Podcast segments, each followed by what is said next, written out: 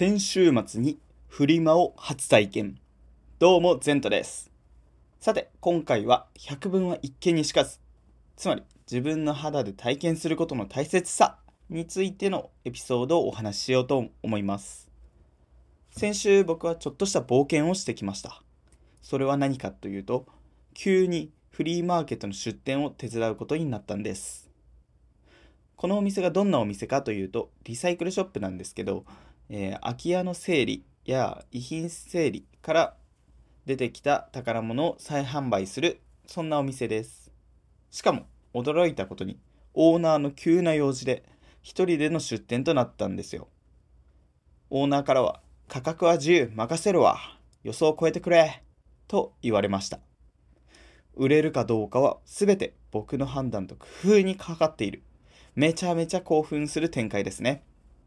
がぜんやる気が出てきましたよ。9時の出店から元気よくお客さんを呼び込み始めました。最初のうちは驚くほどの好調で、お客さんが次から次へと訪れ、商品もよく売れていきました。しかし、お昼になるとその勢いが急停止。店に立ち寄ってくれる人さえ少なくなっていきました。15時の終了時刻まで粘ってみたんですけど、結果的には6時間、その6時間の間でオーナーの期待を少し超える結果を出せたんですけど、いやーもっといけたなというのが僕の正直なところです。ただ、この6時間の間に僕はたくさんのことを学びました。例えば、フリマは午前中の方が集客ができるなという事実や、人が集まりやすい場所、あるいは商品の見せ方や配置、価格の付け方によってお客さんの反応が変わる。そして何より実際に体験してみないとわからないことがたくさんあるなということを学びました。何よりこの直接体験したからこそ得られたものは本当に貴重です。インターネットの情報時代に生きている僕らにとってネット情報や SNS の発信された情報は確かに便利です。でもネットに書かれている情報が全て正確であるとは限りません。その背後には多くの条件設定や背景が隠れていることがあります。しかし、ケースバイケースでここを説明するのはすごくややこしいので説明することはほとんどないでしょう。だからこそ実際に体験することで得られる情報には価値があります。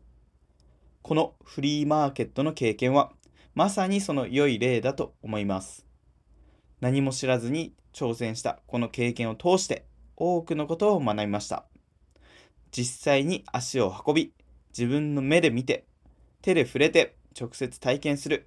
それは文字や動画では伝えきれないリアルな感覚や情報を得ることができます。